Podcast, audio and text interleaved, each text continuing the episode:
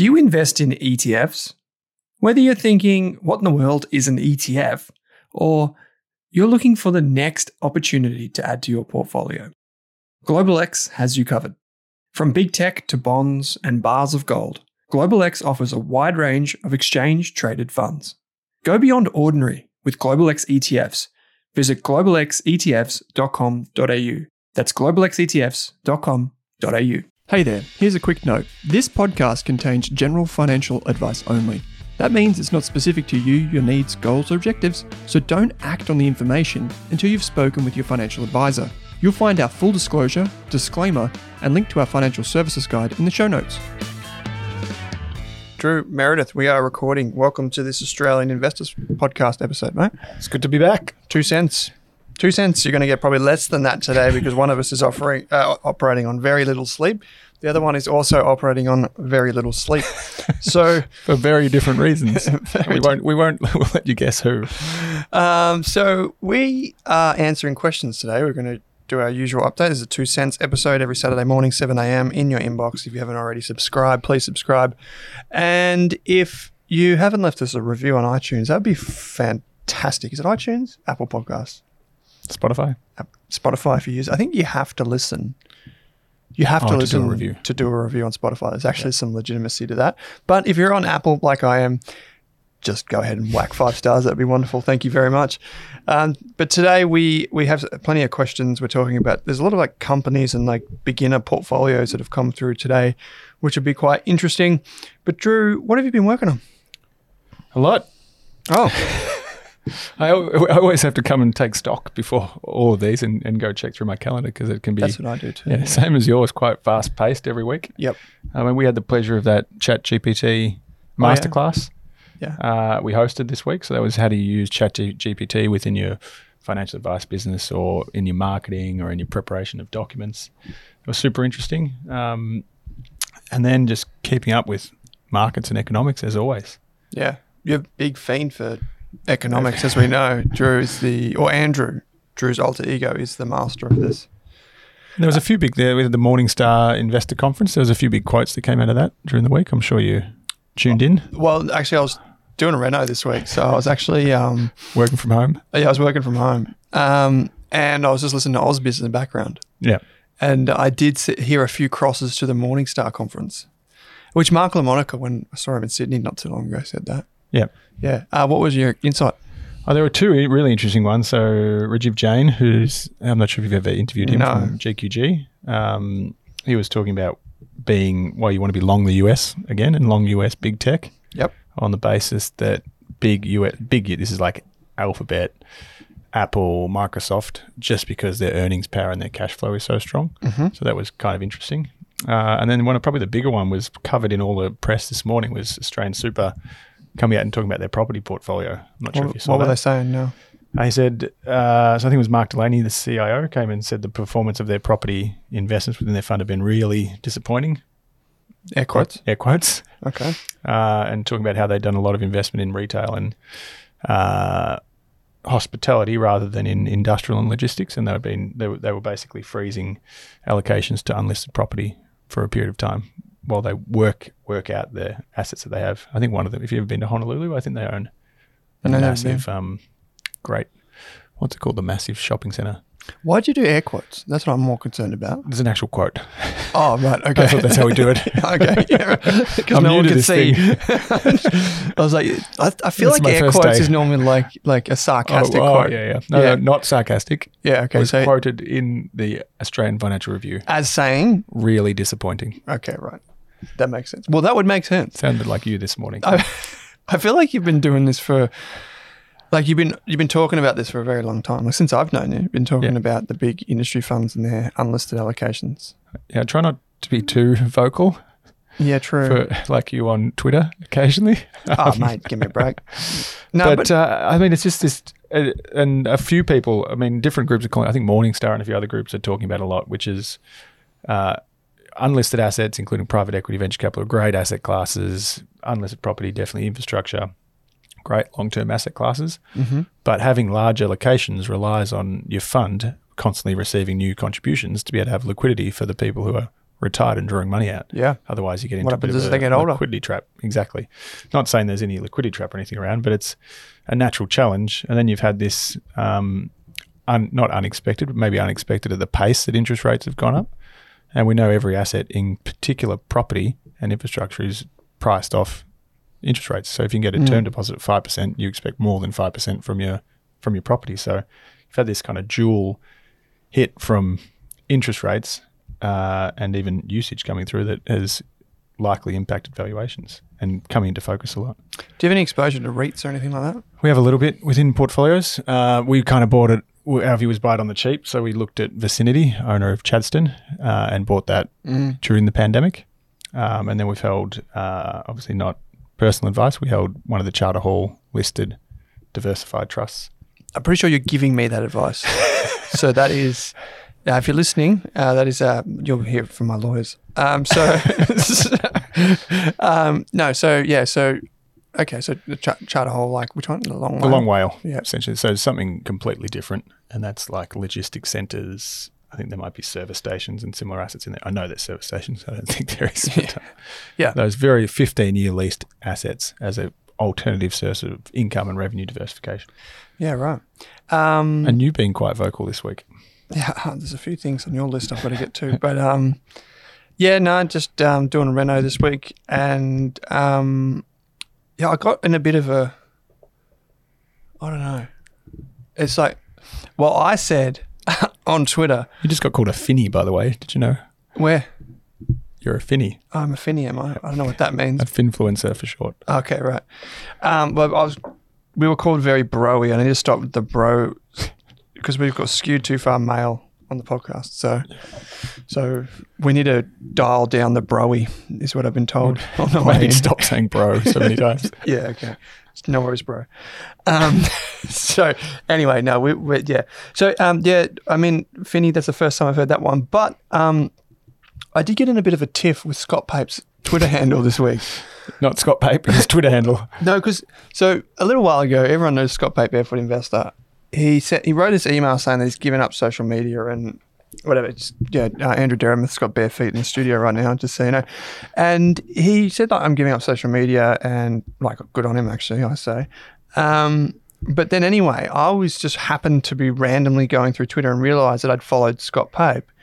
And I clicked on the profile, and he has like 27,000 followers, as you'd expect. But then he had like one, he was following one account, right? And this one account was like fifth gen Aussie or something, right? It was some bizarre account.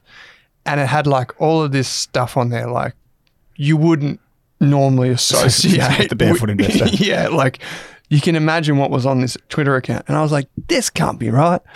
Why is this guy like following that? And I was like, this is a fake account. And I called it out.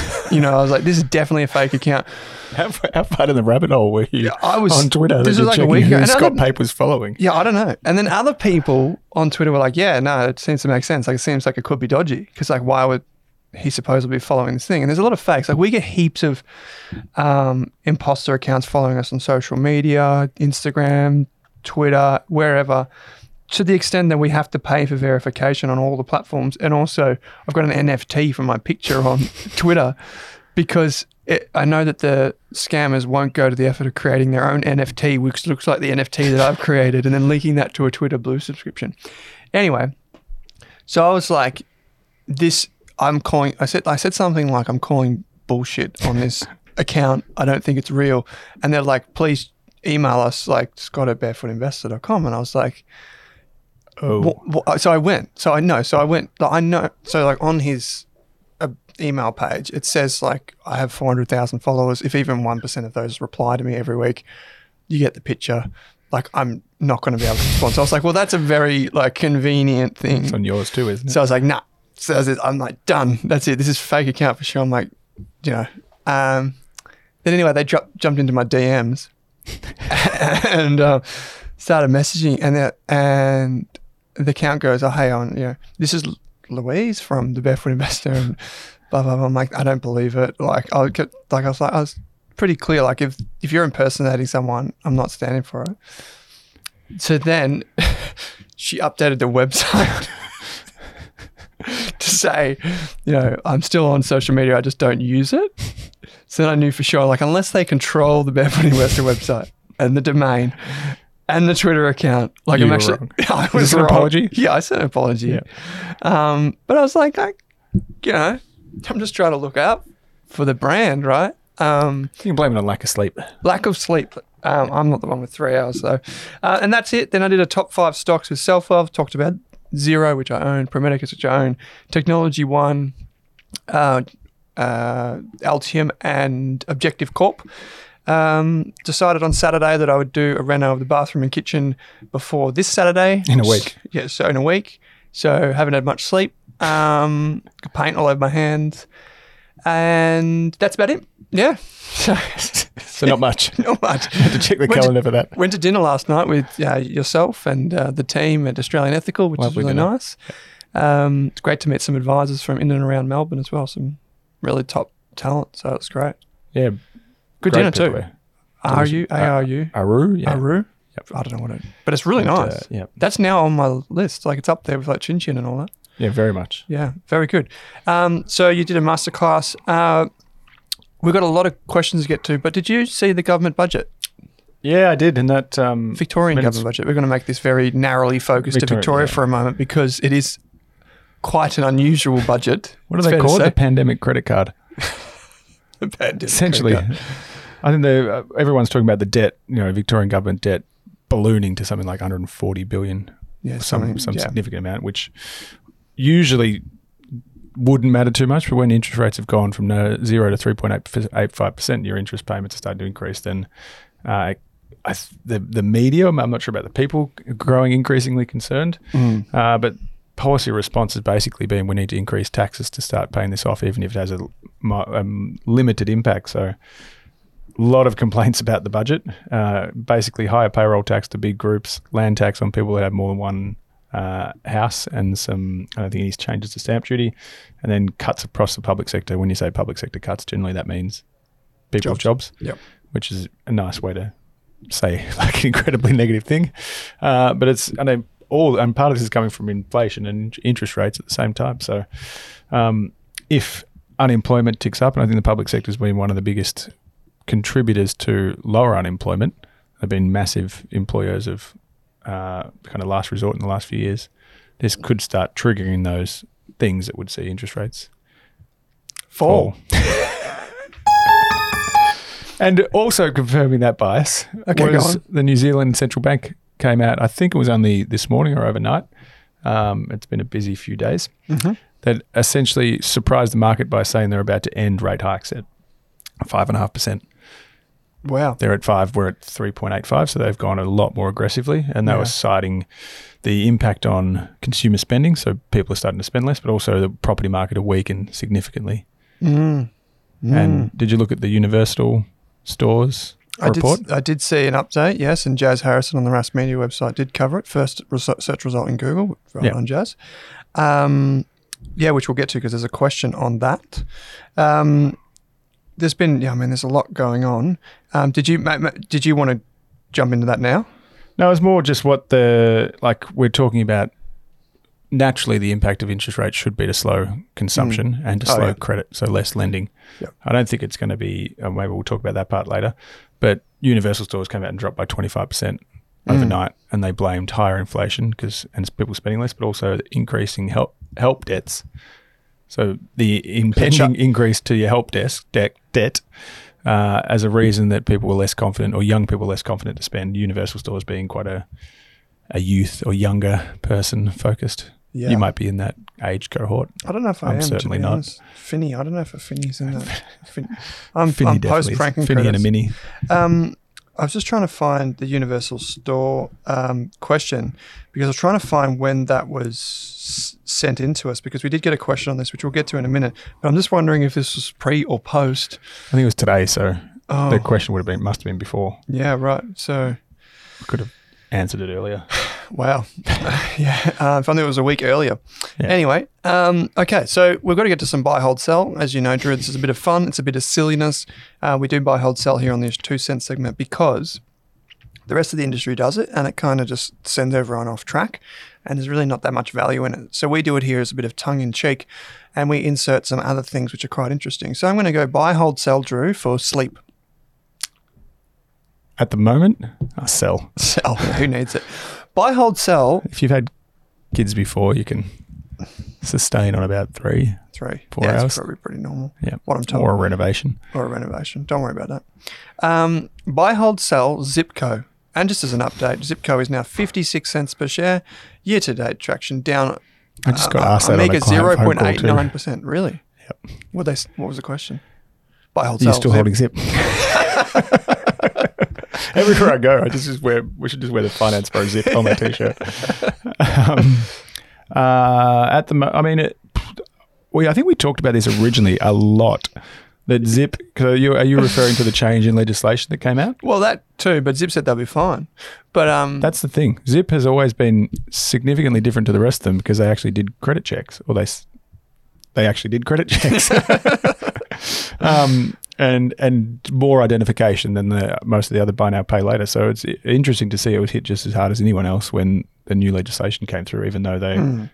suggested they won't be impacted. That just says the market for buy now pay later continues to shrink. You know, you've got well, it's, essentially it's whatever option is easier for me.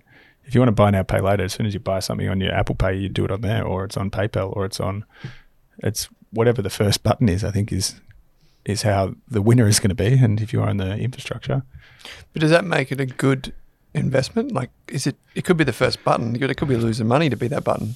I mean, PayPal clearly hasn't been a good investment. They're like the first button on everything. But it depends over which time frame. But yeah, I agree. Zip has fallen from twelve dollars thirty five to fifty six cents. Um, but it is still a four hundred and twenty six million dollar. Just pulled this up in Google, so it may not be correct. Four hundred and twenty six million dollar enterprise. So it's still a decent sized business. Um, and just as a pulse check on what's going on uh, on the market, Dubba is sixteen cents. So who's feeling it worst? Dubba's fifty million market cap. Yeah. Um, uh, Dub has definitely felt it worse this year. But anyway, moving on. Buy, hold, sell. Points hacking. I always think about it, but never do it. So I'm probably a hold. Your hold. I'm trying to get a new credit card at the moment, but Really? proving slower than expected. Wow. Yeah. Okay. Fair enough. Um, that's a credit card for you personally or for the Personal. business? We just got new ones for the business. Why'd you do that? Uh, I think the business is growing, so trying something different. Yeah. Uh, American Express, I think we. Yeah, Amex. Yeah. Yeah. Some. Yeah. I mean, I get very anxious talking about these things on air, but Yeah. for a business, they make a lot of sense. Yeah, the way Yeah. they the way they run it, and Yeah. then credit cards. I think I didn't realize that most a lot of credit companies have holds on increased credit limits Oh, really? still due to pandemic. Oh, really? um, which kind of which means I have to almost apply for another credit card. And Yeah. Noting, not not personal advice. I'm someone who pays off the entire balance every month in full. yeah. Oh, absolutely. That's using it as a as a as a tool that way. Absolutely, absolutely. Um, yeah, absolutely. Final buy, hold, sell, which is going to be topical for folks, is Nvidia, the uh, graphics card business uh, out of the US. Um, Can you be a buy for the company but not for the current price? yeah, you can be. So you would be like a buy sell. buy, sell. Yeah. Yeah. I think incredible company, like so central to every part of AI, to every almost every computer, and streets ahead on their you know the quality of their um semiconductor chips that are in everything. Yeah. So massive quality company, but it's up 113 percent already this year. It's on a on a relative basis, it is like an anomaly amongst tech stocks. Yeah. It has gone up when all the others have gone up, but not nearly as much. Like the valuation is mind-boggling, um, which is interesting. We've actually got a question on Nvidia, which I didn't know we had in the questions before. I was just told this morning to make sure you mention Nvidia in the podcast because people are talking about it, and I was like, okay. They're up 25 percent overnight, Oh, really? off in aftermarket trading. I think. Oh well, that okay. I'm in the TIKR terminal. It doesn't show that. It's just three hundred five dollars a share. But yeah, I mean, 24 yeah, percent overnight. Yeah. it's just kept growing and growing, and growing. Near, let's just bring this up, um, near back to pandemic level highs in terms of the price to sales ratio. Not the best valuation metric in the world. I got it, but near like all time highs in terms of that. Fantastic business, as you said, at the sweet spot of every buzzword you can think of. yeah. But is it the right price? Maybe not. Um, okay, Good to know. All right, we're going to answer some questions. Uh, and in these questions, we will be delivering general financial information only. It's not personalized financial advice. If you want personalized financial advice, you should see a financial planner, like, say, Drew here, or any financial planner. Check their AFSL on the MoneySmart website. That's moneysmart.gov.au. You can look up financial advisors there. Uh, and it's important to remember that even if you do ask a question, we really do not know who you are. And we prioritize questions because we don't actually, we genuinely do not know who you are because you give us a funny name as well. We prioritize the funniest names to answer on air. So um, the funnier the name, the better your chances are of winning our weekly prize, which is the Value Investor Program. It's a full investing curriculum available on Rask Education. It's normally 499 clams. It's yours uh, for the low price of free if you are selected as the best questioner name. So the first question, Drew, comes from Billy Binjuice. Now, this is quite a perplexing one for me. Billy Binjuice says, I'm 52 and never thought of investing until now. And I'll paraphrase a few, fair bit of this because there's a, you know, it's quite a long question. I haven't got much money, but could definitely stop buying a few cups of coffee to use for investing. Don't do it. I, I could invest about $100 a month. Is it too late for me to set up retirement no later than 60 by investing now? Dot, dot, dot, dot, dot, dot. I have invested about $1,000 so far, 500 in an ETF, and the rest across a couple of different companies. I love tech, so I've researched a few and went with, you betcha, NVIDIA, another company I've never heard of, and another company that I have not heard of. Um, thanks in advance, and I listened to all of your podcasts. Good work. Well, thank you, Billy Binjuice, for writing in and lis- listening to the podcast. Um, we do appreciate the question. We're going to stick to general financial information only. So I'm actually going to paraphrase this question, Drew, and hand it over to you, which is that at 52 years of age, not necessarily just this person, but anyone, is that too late to start thinking about retirement? It's never too late to start thinking about retirement. Okay. Best day to start is now. Oh, sound like You a- got sounds like a proverb or something. Uh, I th- but I think uh, obviously it depends on your age cohort, like your lifestyle. What like do you have family? It's it's interesting, but people probably don't understand that your fifties to sixties can actually be the peak saving and earnings year. So it can feel like yeah, your twenties and thirties. release the kids. Yeah, exactly. Yeah. That's when kids finish. If you've got private school, if you've got other expenses, they're all kind of finished school. They don't uh, not not a major expense anymore. And that fifties can be where you got max your, your disposable income peaks, or your income peaks, and your expenses start to fall. And that's when you can kind of put away a heap for retirement. Um, obviously, there's lots of variables in that. And how much do you need to retire? Do you can you retire at sixty? What does retirement look like? You're still working part time, where you get you know the age pension that requires you to be 67 now. So all those sort of variables have to come into it. Yeah, But- there's, I mean, there's things here we don't have. We they did mention in their question that they have an Australian super and a UK one, which is like you'd want to get advice around that as well. Um, and we don't know things like living arrangements, so like house, not house, um, income. Like if so, my thinking is if someone can save hundred dollars a month to invest, one of the there's something going on. Like if, if if the retirement is such a focus, there's a you know, the oldest financial planning joke is earn more. Um, and I say, don't say that glibly, like it's actually a genuine remark, is like finding ways to increase your salary um, while lowering expenses. At the end of the day, it comes back to that. Um, so we don't really have enough information, but the best time to start thinking about it, absolutely, as Drew says, is today. Uh, some of the key things to consider. One is like, can you afford financial advice? I think maybe the question could be inverted as can you afford not, Not. to get financial advice? Two, the home and the living arrangements, and obviously the cash flow, which is income and outgoings. Yep. Um, superannuation and whether you plan to retire in Australia. Um, sounds like that might be the option. Uh, and then, like, it's just generally like working or expectations. So, like Drew said, post 60, if that is your goal, what then? Now, if we just got given this information from a standing start, can only save a hundred bucks a month, only has a, a thousand bucks so far. I mean, you got to start somewhere, so it's fantastic. Keep going, but that's, I would say, not enough to retire at sixty, just based on my quick math. Yeah. Um, Twelve hundred bucks a year, Without any eight years, flexibility, not enough. Yeah. Yeah. Um, so keep going. Um, and then the final piece of this to put a bow on it is the, one thing that we all can do is have a strategy. You don't need a lot of money to do that. It's just to have a strategy. So sit down, take some time, write down what you want, why you want it, when you want it, um, and be honest with yourself. Look at your um, your bank statements and see what's in there. And I'd always be wary of, you know, when you're building portfolios that you want to compound over the long term, having individual Individual Stocks? like four stocks. within it, yeah. no, and without Three having a real core set up first. That's always what we try to get that Absolutely. core right, and then move from there. Core and. Um, and I came up with a pretty interesting word. I didn't realize lithium, which is pretty good timing for. Lithium. Is that what really? Just you did put that in there. It is very. It's not so much lithium at the moment, but maybe it is. Maybe it's bottomed out. That's a good question, Billy Bin Juice. And a lot of people get a bit of, I don't know, they get a bit down on themselves when they write into us and say, "I'm only starting at 50." We had one uh, last week on the finance podcast. I'm only starting at 40, and here's me. Uh, I'm 32. Just check myself. um, just older make than sure. franking credits. Oh, no. No, wait. I'm younger than franking credits. Um, I think, oh, I wish I started earlier.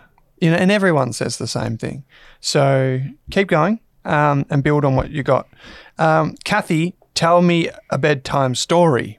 Says, could have just put that in the sentence. Uh, what are your What are your thoughts on ARK Invest's two thousand dollar price target for Tesla in 2027? Note, I did not fat finger an extra zero. Drew, over to you. US dollars. Well, I'm guessing US dollars. I don't think she's putting it in um, Aussie dollars for us. I mean, it's not. I, I thought maybe this was three, six, you know, three years ago or two years ago, but you reminded me it was about a month ago. Yeah, that's a Um, month ago. She was on CNBC. I mean, she's a bit of a lightning rod, old Cathie Wood. Yeah. Uh, just for her kind of ambitiousness and, and optimism around technology. Um, and I don't think, you know, when you think, how does a stock go from $200 to $2,000? What do you predict? It, it requires uh, like an Apple or Microsoft like step change in technology and for that company to own it. I think that's incredibly difficult to predict and or to rely on. So this is essentially, if you're saying two thousand dollars, I assume you mean Yeah. Tesla wins the automotive or autonomous, you know, driving has the best technology and therefore becomes the the Apple or the you know the Apple environment of uh, you know their closed environment Yeah. of, of autonomous driving. That's the the way this sort of thing happens, and it's been successful. So Nick Griffin, we talked all the time at Munro. He, he was a guy that was able to understand the massive total addressable market that no one else could see in things like Amazon and Apple back in the day, or that it wasn't about the hardware, it was about the software. Hmm. And they say the same about Tesla that their software and tech is so much better than everyone else that the hardware doesn't actually, the cars don't actually matter. Hmm. Um, so, I mean, it's, you wouldn't say laughable. Well, it's only But- ten. It's only twelve x from here. yeah, only 12x and it's already up 100,000x, 1,000x probably. The problem that you have is though, Drew. no predictability. Good point, and all fair comments. The problem that you have is that it's um a five hundred and. Let me just check my numbers before. $50 billion company, you're telling me. Yeah, The first $6 trillion company. It's yeah, it's it's. I did. What do you think would happen if interest rates fell to zero again? five hundred and seventy billion dollar company today, which would mean that it has to get to six trillion dollars. That's a big cookie. What, would, what if interest That's rates fell to of zero? I think if you added all of the other car companies together, if what if interest rates fell to zero? Yeah. Well, if interest rates fell to zero, D- Doctor um, Andrew? Parik Patel, Oh. BA, CFA, ACCA, Esquire on Twitter. Uh, has this analysis that he did back in uh, 2020 at the height of the coronavirus pandemic. He had his uh, intrinsic value estimate for the Tesla stock price, which went something like this: share price $664, stimulus check $600, fair value $1,264, upside 90%.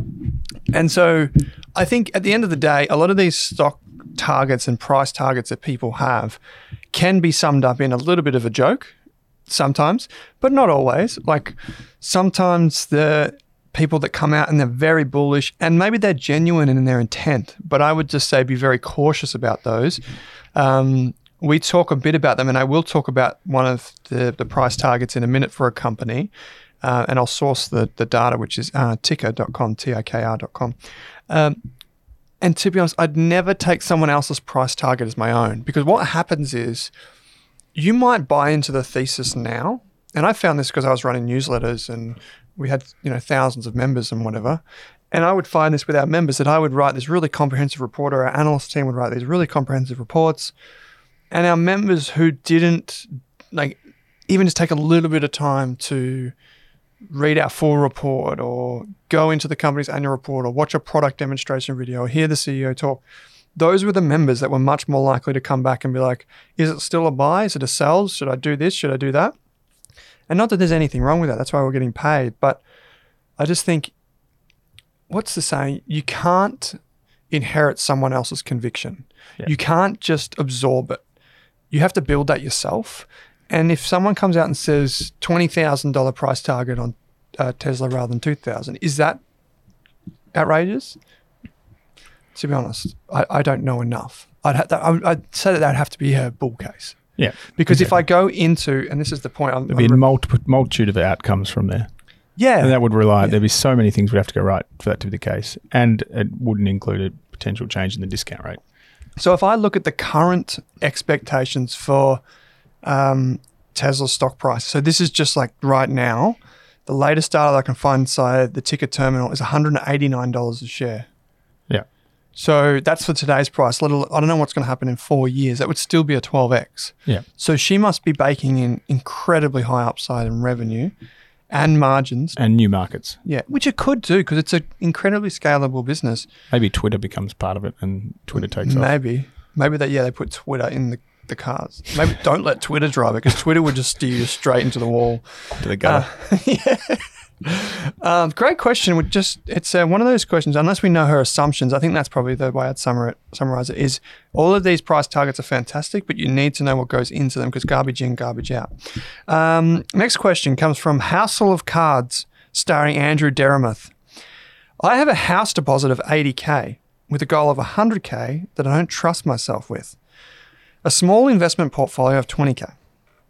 What is the best way to make the deposit untouchable, grow it with ongoing deposits, and also put the funds inside it to build and compound?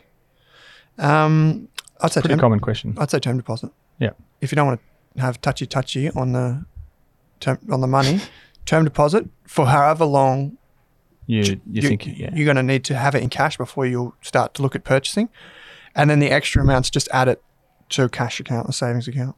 yeah, I mean you get five percent in a normal transaction account at the moment, so Yeah. it makes sense to just go into that. And I always put with this one, it depends. Mm. Is your deposit needed in the next six to twelve months? Or is it ten years from now? Is it Yeah, if it's six to twelve months, we would never take any risk. You, know, Yeah. you want to you want it as val- as available as possible.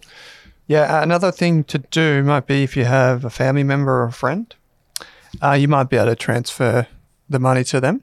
Um, not saying that you have to trust them a lot, but I've heard of this happening with family, for example, where parents or someone like that might say, "Well, hey, we'll look after it for you until you're ready uh, to take it." And it's kind of like abdicating responsibility, which is not a great thing. Like you, as um, a friend of the show, Luke Larrity, have said at our event last year, you got to sometimes you just got to pull up your pants and just get it done, um, and roll up your sleeves. Um, no, We're trying to be less broy, so Yeah, we go with the slit. Uh, yeah, go with pull the your socks. I don't know. Yeah, yeah. Um, yeah. Anyway, eventually you're going to have money that you can access. And so you've got to create within yourself both like the logistical barriers of like maybe putting in a term deposit or something like that, but also the behavioral barriers, like knowing yourself and, and what is good or not good for you long term. But you could term deposit, not just, general speaking, like a lot of people do that in our community. Um, I would never invest it. Not if I was going to use it as an like that's one of the itchy trigger, triggers that people pull is they're like I need to spend this money now or I need to invest it to do something with it. And don't think inflation's an issue like in a 12 month period. Everyone No. will talk about inflation. You can't have a term deposit because inflation 7% and term, term deposit 5 You're still getting 5% of cash in your pocket. And Yeah. inflation, that's not money that you're spending on groceries. That's money that's going towards a deposit on a finite amount of Yeah. property that you want to buy, Absolutely. particularly over a short period of time. It's good on you for saving up and keep on saving. That's fantastic. Um, I wouldn't have an investment portfolio as part of my deposit, just including that in there and there. Like I wouldn't consider that as part of it. Next question comes from vasectomy, spelt V A S dash ectomy. Because Drew, why is it called vasectomy? I mean, he's trying to get rid of his VAS. So he's trying, or she is trying, to say VAS meaning the VAS ETF. Drew, I don't know what your mind's going. To get your head out of the gutter. Uh, so VAS VAS chat, says I've recently started investing in VAS and VGS. However, I've just seen BGBL has been released by BetaShares as a competitor to VGS with lower fees. What are the main differences between these, VGS and BGBL?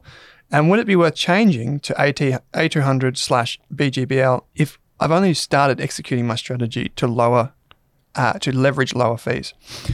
Um, I'm always wary of changing like for like, like on the first level. That if you're changing, if you're talking VGS versus BGBL, you're talking about two international, broadly MSCI tracking strategies, whereas VAS is the Australian shares. yeah. And it's like, is this just a one of our clients called it a standing still cost, where you're just churning money to to go in the, essentially the same position, not much change.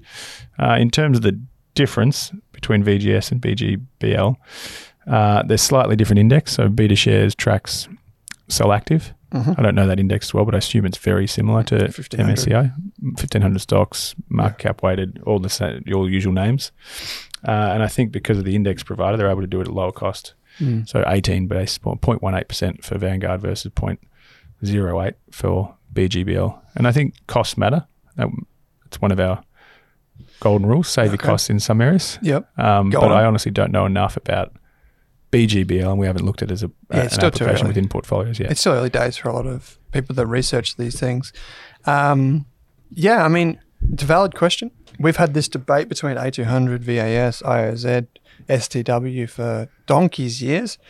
Um, and it's fair. A lot of new investors will probably just stick with beta shares. I think it's pretty hard. It's still pretty hard to go past VGS given how big of an ETF it is and how well established Vanguard is in this space. Um, but I could see why so many people swap it out. Um, a lot of the th- considerations that people make for in- the finance industry is quite interesting. Um, a lot of the assumptions that we base decisions on is based on a zero tax environment. It's based on this environment where you don't pay tax, so f- it's free to buy and sell yeah. um, which is true in some parts of the world at some ages, like retirement, for example. But for most accumulators that are building money up, there is both the frictional cost, as Drew said, but there's also a tax implication potentially. And so, you know, if you have a sum of money in VGS, would you just up and sell and go to a new thing if it's very similar? Probably not. Like you'd have to weigh that up on a case by case basis, but you probably wouldn't. And you might be sitting on gains as well. Is it something you really want to? Yeah. If why would you sell, incur thirty percent or forty percent or whatever the capital gains tax rate is on your improvement, just to save a little bit in fees? And The marginal cost of adding another, like if you if instead you started adding Yeah, another ETF Yeah. for f- future savings, the cost of incremental cost of that is negligible because Yeah. it's already on the registry and all your paperwork's already provided. So that would probably be an option that people take. That you start b- expanding your core by having you maybe you wouldn't have exactly a, such a similar strategy, but expanding your core by adding other ETFs to it Mm. rather than switching between what's there. So I think of it as like overall, what's the exposure, and the overall exposure is basically going to be identical. Yeah. Um, so for a lot of new money, it's not what Drew and I are saying. It's not people selling to buy. It's actually just people just buying more of the new one, um, and that's probably the thing that to keep in mind. Okay, so um, we've got time for probably a few more here, Drew. But snout in the trough. This is actually quite an interesting one, um, and they start off with "G'day, finance pros," and Andrew. Or finis. We can't say that anymore. We're finnies. Um, I've been investing since late 2019. What a ride. I find my value snout quivering at the current price of Elders. Seems like it's the sort of stock that's perennially impacted by seasonal shite, which means it can also occasionally appear on sale if you can find the courage to pluck it out the mire with a longer term view. Lots of interesting language in this one. Wondering what your thoughts are, broskies. Stick the snout in the trough or look elsewhere in a non personal advice kind of way, of course. Uh, so, we're just talking about Elders. For those of you that don't know, Elders is like this business that has transitioned over the years. Um, it's a rural type business. Originally, it did kind of everything like feed and uh, own property and so on and so forth. And it's kind of cleaned its business up in the last few years to try and focus on the things that really matter to the business. Um, and to be honest, it's performed pretty well recently. So the segments of the business include the branch network, the products, feed, and processing services, and other services. So you can think of it like distribution, agricultural products, um, real estate agency. I think is still in, included inside the business. Um, Drew, I don't know if you have much insight into the I've- agricultural sector in Aussie land. Oh, I've looked at it a little bit, and it's always you know, with it's similar to any materials or commodity company that it's always going to be cyclical, and it's incredibly hard to buy. I think I don't know if the rule applies for this, but you've heard the rule about buying mining companies when their PE is high, not when their PE is low. So the PE of this is eight at the moment. It's fallen thirty five percent this year, just year to date. I think it's on a couple of downgrades. Um, but I think when we're building portfolios of, you know, if we're holding a 15 stock portfolio, you want the highest quality companies. And these agricultural and seasonal and cyclical tend to have too many variables. You'd think Yeah. the same when you're trying to value them. There's too many variables and too many things that can go right or wrong or right in any given year to have a lot of um, confidence Absolutely. in the long term. I think, like every mining or materials company, it seems like, and I don't advocate trading, but it's a more of a momentum company where it's in an upgrading upgrade cycle. You know, beef prices are going up, different prices are are going up, input costs are falling. That it's kind of one of those ones that you'd you'd potentially engage an active manager that's working in mid caps because a mid cap to trade it more regularly rather than a so seasonal. It's hard to you know be comfortable holding it for five or ten years. I remember reading a, a report many years ago by a guy called Donnie Buchanan, who's the um, chief investment officer and co-founder of Lake House Capital. Um, I remember reading it when he was at the Motley Fool. That was quite a few years ago, and I dare say that's before the companies like been on absolute tear. And good on Donnie for for picking it. Um, businesses perform really well. I- It's one of those businesses that I don't really get a lot of conviction in. I think it's a good business, been around for a very long time. Um, but it's just not a business that I can build a lot of conviction in because I simply don't know a lot of the things that are important to this business. Yep. Um, I'm more than happy to stick in my wheelhouse of software technology. It's, you could argue that it's an industrials business, but that's kind of where I'm at. Um, I was actually trying to find in the lead up to this recording, I was actually trying to find a research report on elders, and I don't have one. So normally, what I'd do uh, is I'd go and read some research, whether it's from Morningstar or one of the, the big institutions, before answering a question like this to jog my memory. But I couldn't find any research, so um, apologies that we, neither of us have really a lot of info to, to add there. The next question comes from Captain Corelli's Mandolin Credit Crunch. This is one for Is that you, a Drew. Nick Cage movie? Nick Captain Corelli's Mandolin Credit Crunch. Hey chaps, Vanguard's VTIP, short term inflation protected securities. I get that it invests in US Treasury bonds. What is the advantage of this ETF over, say, VGB, the Australian government bond ETF? Would you hold both, or is it overkill in a portfolio? Are US bonds a safer place than Australian government bonds? Keep up the great podcast. Just an FYI, Captain Corelli was starring Nick Cage. Oh, those. really? Okay, so we did get that right. You weren't going off and the. Penelope, Penelope Cruz Oh, Uh, right. Okay. and Christian Bale. So, like the reference. Very interesting. Very interesting. Go on. I mean, uh, bang. Uh, so you're talking about inflation protected securities, which are typically seen as an inflation hedge. Yep. How they work, to my understanding, is that the the uh, capital value or the the par value, so the hundred dollar value of that bond, is increased every year or every quarter based on the rate of inflation for that quarter. So it's like an inflation, saying it's inflation protected because the value of your capital goes up at the same rate as inflation, uh, and your income would be indexed or, or couponed off that. Um, I think one of the I've read quite a few articles uh, on this over the last few years because inflation protected securities didn't actually perform that well when inflation hit, and there were two reasons. There was one main reason for that, uh, and it's because if inflation, if bond bond yields are rising at a f- rate that's faster than inflation is increasing the capital value, you can actually lose value of these bonds. Uh, you know, if you if you know what I mean, the credit spread or the the the yield differential is moving quicker than the inflation benefit that's increasing the value. It sounds incredibly complicated. um, but it isn't just about the inflation side. If the entire market is changing, like every every government bond in the world uh, decreased significantly value by about 14 or 15 percent in 2022 as interest rates increased, these bonds are also impacted. and they only benefit from inflation after the fact and continue to kind of roll on to that now. Um, the other part I heard, I saw when I was uh, researching was that uh, it's such inflation protected securities are a very small part of the bond market. You know, multiple trillion, I think, hundred trillion dollar bond market or something like that. I could be making that up. Someone fact check me. um, but inflation protected protected securities are incredibly small, and they tend to be used as a hedge for a lo- lot of hedge funds or long short strategies, which means they don't always react in the way you'd expect they they would when inflation increases or um, other events occur. That said, keep it simple, stupid.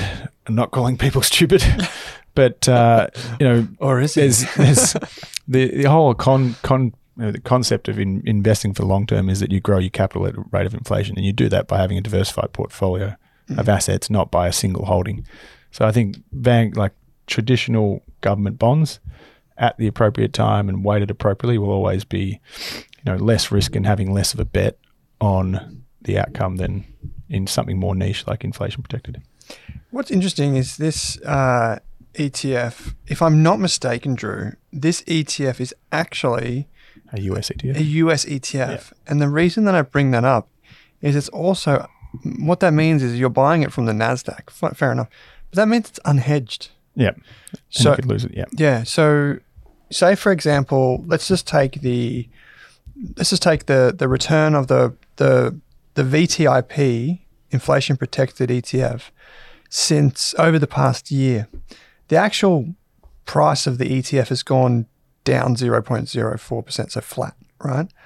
But in that time, the currency's fluctuated significantly. And what's really important to understand is that when you invest in one of these things, so the currency's fallen from about 71 cents to around about 65 cents. Um, so that you would have made money perhaps on just holding the investment in US dollars. But normally, when it comes to putting a position in your portfolio, which is like on the defensive side, is we say to have it hedged because it means that the currency can't wipe out whatever defensive capabilities that ETF might have. Yeah. So yes, the ETF might hold up, but if the Australian dollar goes wild, then Wiped out in a couple just of days. yeah you'll be wiped out. There's no point in holding it for you know one percent return over a year if the currency moves one percent in a week. So. Um, so I do not think that in really any way that these, in my mind, be compar like fighting for the same part of my portfolio, because the Australian product is, if I'm not mistaken, Drew, just a very vanilla Australian government bond ETF. Now you could say that the US, sure, you know, it's the greenback, it's the, the, the dominant reserve currency of the world. There's defensive features of that currency and of that country for sure. But from a portfolio perspective, I'd actually say, personally, I would say that's actually a riskier thing in a portfolio because of the interesting movements with inflation. Yeah. And secondly, because of the unhedged bet. Um, whereas the Australian government bond, it might be more susceptible to what happens here in Australia, but at least you don't have those unpredictable moves. Yeah. If I'm looking internationally, I'd go more diversified for a government bond ETF than just that one. Bit niche. Yeah. Yeah. Um, okay, so we've probably got time for two more, Drew. Um, which two do you Knowing oh, us. Oh, actually, I'd like. Can we jump to the next one, Bide which my is time? Biden my time? Because I do like this one. It's what we referenced earlier on. Uh, I've got a position in a youth fashion brand, UNI.ASX, that seems to be suffering from the old price speculation virus, in my opinion. I look at a variety of factors, including statistical, youth unemployment rate, and anecdotally, music's events selling out, restaurants being hard to book in capital cities. To, to help calm my panic sell button, what are some other sources that investors can look to to guesstimate the stability of an industry in between reporting seasons? Drew, I'll start with you.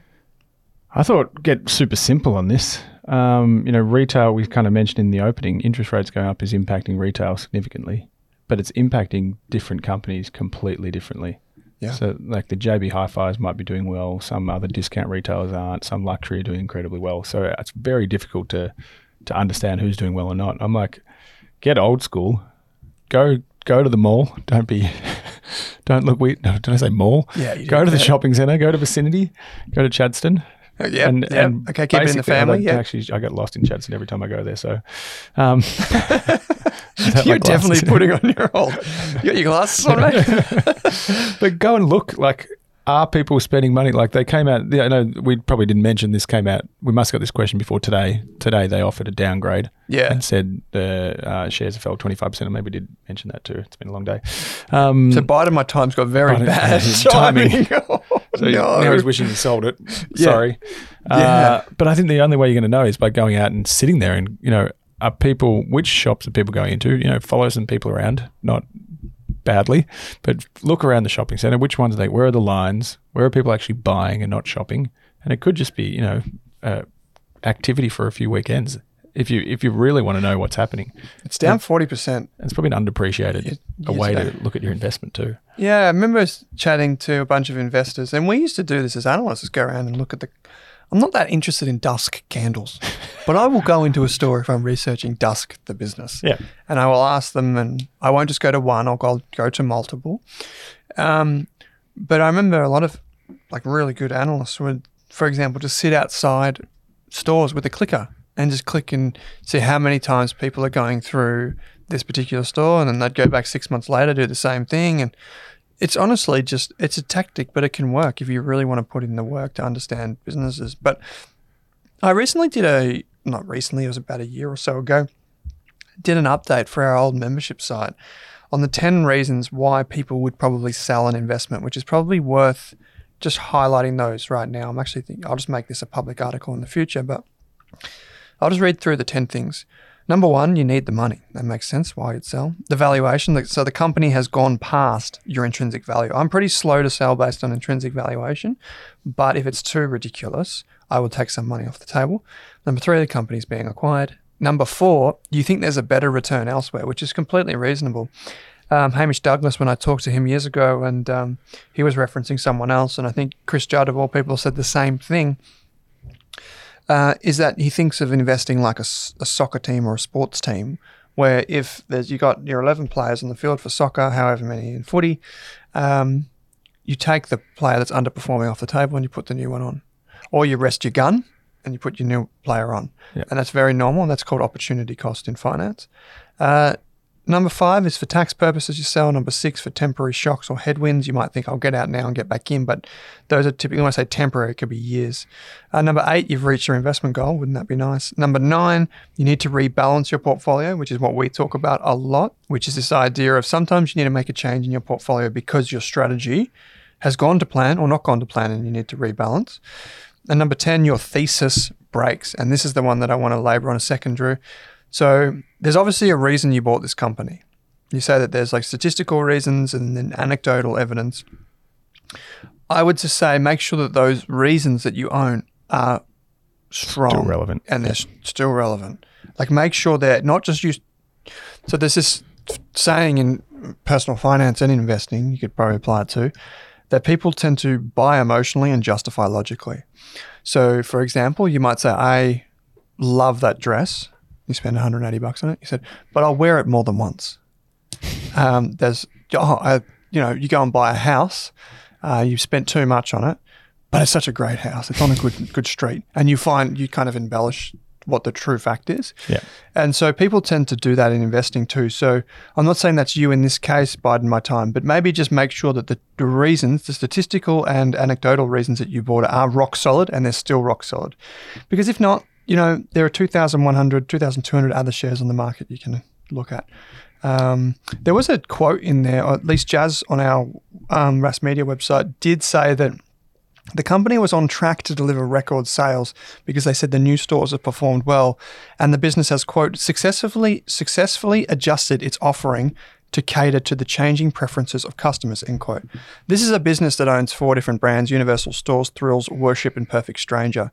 Um, it says that it, it focuses on selling on-trend apparel products to a target of 16 to 35 year olds.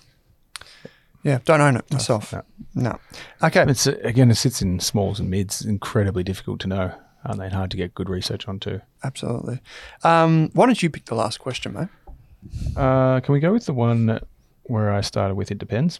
Oh, I love it when you start with it depends. I think everyone just, you know, really enjoys this. There are a lot of questions that start with Andrew Deremith, so I'm always excited to see those. There are many questions in here. This Um, one's and dependent investor. And dependent investor. And what do they say? Hi, Aussie investors. As someone new to investing, I really appreciate your podcast and the way you both explain and answer questions. Oh, There's, there's one. Mine's about choosing ETFs. I know it depends on it. It depends. So I always love it when Yeah. someone puts "it depends" in their question. Yeah. Because in so much in life, it does depend. The context matters. Exactly. Uh, depends on an individual's goals, portfolio, and personal preferences. But when there are so many out there with similar returns, fees, and exposure, how would you recommend someone starting out could approach choosing two or three to invest in long term? Would you consider your exposure within your super fund? So I assume what your super fund is allocated to when you're building your ETF portfolio outside super. Uh, and you don't have to read this out loud, but we wanted to anyway. So Yeah, yeah, and dependent investor. And dependent investor. I think it's a perfect one for you. Oh, yeah, so I've got a few things for this. Um, we can't give personal advice, but what we can say, generally speaking, is that we always start with the core of a portfolio. So these are the boring things. Now, I always think about this. I always think, like, if I had a, let's be honest, a young male in their 20s and they walked up to me and said, What should I invest in? I go, Just put it in Vanguard, mate. They'd go, Oh, you go to the- Vanguard? yeah, what? They'd go to the next one or just whatever. BlackRock doesn't matter. Just pick whatever. They'd just go to the next um, person that can offer them something sexier. Yeah. So I would say, spend the majority of your money building out your core portfolio. Just make make sure it's ETFs, it's well balanced. You've got some Aussie shares. Find the most popular ones and start your research from there. Um, Aussie shares, you've got um, some international shares, and then what I would do is I would also start in a separate brokerage account. I would also start a watch list for stocks Yeah. and I would start reading through their annual reports. Um, and the reason I say to do this is not everyone should invest in individual stocks, definitely not. Um, and many people will just instead don't do any of this and just see a financial advisor as the first and only base that they go to. But I would say if you can do both of those simultaneously, so slowly start with your ETFs and slowly add to that, but then also have your watch list for your individual stocks and study those companies on your watch list for a few months. Start with the brands that you know, maybe follow some analysts that you really respect or you like the sound of, but just be aware of their disclosures. Um, and that's how I would start it. And in terms of where to find ETFs and those types of things, you can head to our Best ETFs website. It's just bestetfs.com.au. Has a full list of all of the ASX ETFs uh, and some free reports on there as well that you can just look at and you'll understand what the ETFs do and how they can, can be compared uh, with other ETFs. I think that comment around the watch list was something we missed and were called out on at the ASA event a few weeks Oh, ago. were we? Uh, and it was something we missed, or, or I missed on stage that I t- talk about a lot with clients is when you're trying to transfer wealth and knowledge on Mm, point. investments. What you're saying is that get your core right, but then have something that's engaging in your watch list that is more personally engaging. And I thought that was the most powerful part when we, when clients want to gift something to their children. Don't gift them, no offense, BHP, BHP shares or Telstra shares like everyone used to. Yep. Gift them something that is relevant to them. It could Nike. be Nike. It could be Nike. It could be a US stock. It could be uh, an ETF that has a tilt towards consumers or something tech or renewable, something that they can kind of Yeah. relate to, and that is incredibly powerful. And that's kind of what you're saying there. So you're not just you got your set and forget, but you're also engaging with your investments at the same time. We know that most people will make the majority of their money from their core, low cost, easy to manage portfolio. Exactly. But we know that most people aren't necessarily waking up every day th- trying to figure out how this finance thing work because they want to know more about ETFs. They're not they- dreaming about no, beta. No, they, that should be one of the golden Jamie and I dream about beta. But what they really want to know about is they want to know, well, what makes NVIDIA so fantastic? And why does NVIDIA's chips and GPUs make the blockchain possible or do all that sort of stuff? Um, or even what, like Apple, what makes its hardware and software better than, say, Android or Microsoft, or what makes Microsoft and OpenAI work together? Those, that's what investing really is, and that's what's really fascinating about the world. Because money does drive the world; it's a language that binds all parts of the world. Um, and so I would say to you, build that core portfolio, but also don't be afraid to have a very small amount in individual stocks or even if it's something else. Like you start your own business with a thousand bucks, go and buy a website and start your own side hustle or whatever it may be, get creative and have fun and really discover what it means to be understanding the business world. And that's what I would say. But just in terms of like specifically to this question around how people think about super funds and their outside portfolio, Drew would say that at retirement they like to see two thirds of an investor's portfolio in super and one third outside of it. And you would exclude the primary residence, I'm assuming there, Drew. Yep, Um, definitely. now, when you're younger, I would say that don't include this. I'd manage this super separately Yeah. as a younger person, um, and I would just consider my actual portfolio and what's in What's my, going to impact me on my brokerage account. basis? Yeah, Um, because you may want to retire. This is the key thing. It depends, as Drew says. You may want to retire before you're. If say if you're 25 or 35 right now, you may want to retire before your insert retirement age in the future, which might be 65. It could be 70. 85 Could before be you get your 85. super at some point. Yeah. So you might want to retire before then. In which case, Flexibility is key. yeah, build outside super. Yeah. Uh, that's great, Drew. We've gone an hour and we've done it on very little sleep. um, but there are two things we must do at the end of every episode. We did get a lot of questions this, like a lot of questions this week. Please keep sending them in because we love them. And I should have done a better job on Elders. If I had a bit more time, I would have done that. So I, I apologize. But uh, for those, I think th- this week's was great for stock investors and for ETF investors. We love those hypothetical questions, by the way. The ones that are like, what would you do if? Or if, you know, you could be the CEO of one company, what would it be and why? Or those countries. and- countries, yeah. that sort of stuff. Send us those questions. We love to just kind of because we can riff on them for ten minutes, and we're super passionate about like emerging markets, or in Drew's case about retirement and transitioning, and you know teaching people. And in my case, it's more like individual stocks and themes and that sort of stuff, uh, as well as building portfolios for both of us. Um, but we've got to pick the the best question and name to win the Value Investor Program. If you win, you can uh, send me an email or send me a message on Twitter, and we'll hook you up with a free pass to the Value Investor Program. So, Drew, you've got to guess, and I think you got to pick one, and I think I know which one you're going to go with. I didn't mind Cathie tell me a bedtime story. Really? Yeah. I thought you were going to go with Captain Corelli's Mandolin Credit Crunch. Yeah, I'm not that much of a Nick Cage fan. Oh yeah. no! Sorry, Nick Cage, and sorry everyone. Sorry, Captain Corelli. So we've got um, Cathie. Tell me a bedtime story. If that's you, uh, if you are Cathie, tell me a bedtime story. You have won the Value Investor Program. So send us uh, a message or an email. You asked the question about what are your thoughts on us, Ark, Ark Invest's two thousand dollar price target on te- Tesla, and we basically said. Well, it depends on the assumptions. So, It depends. um, price targets, don't be misled by them. Make up your own mind. You can't absorb someone else's conviction. Uh, Drew, over to you to take us out into the afternoon. Uh, Andrew Deremith, joke of the week. Yeah, I think this one fits because it's related to what I'm going to do tomorrow. Okay. Oh, jeez. This could be quite interesting as he just makes a face. Go on. Dad said jokes as usual. Dad says jokes. Heard there's a place in France where people always wear clothing a size bigger than they need. Some say it's Toulouse. What has that got to do with tomorrow? Oversized t-shirts. Okay, well, on that bombshell, Dude. we will leave you to it until next week, Saturday morning, 7 a.m. Um, we really do appreciate your questions. Send them in. We love hearing from you. Uh, you can find Drew at wattlepartners.com.au or there is a link in your show notes that says financial planning.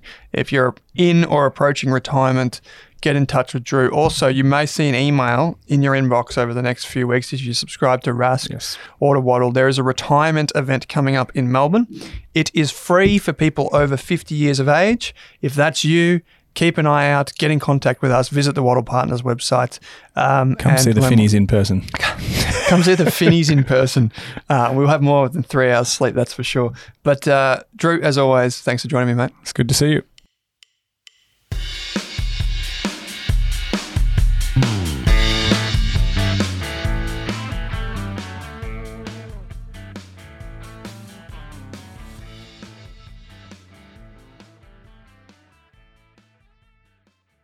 For more than a decade, I've been hunting for the best investors and their methods, strategies, and tools for investing. After years in the industry, countless books, a few degrees, and 1,000 podcasts and live shows, I've rolled this accumulated knowledge into something called Rask Invest. If you've ever heard me talk about a core and a satellite, active and passive, true long term compounding, or you simply want to know exactly how I would invest, now is your chance. Rask Invest is our new investment service, designed for all types of investors who want professional management of their core portfolio at a low cost from a team they trust. Rask Invest helps you automate your wealth creation and passive income. Simply click the link that says Invest with Owen in your podcast player to join one of our live platform walkthroughs or book a call with us. You can also view the Rask Invest PDS and TMD and get invested with me.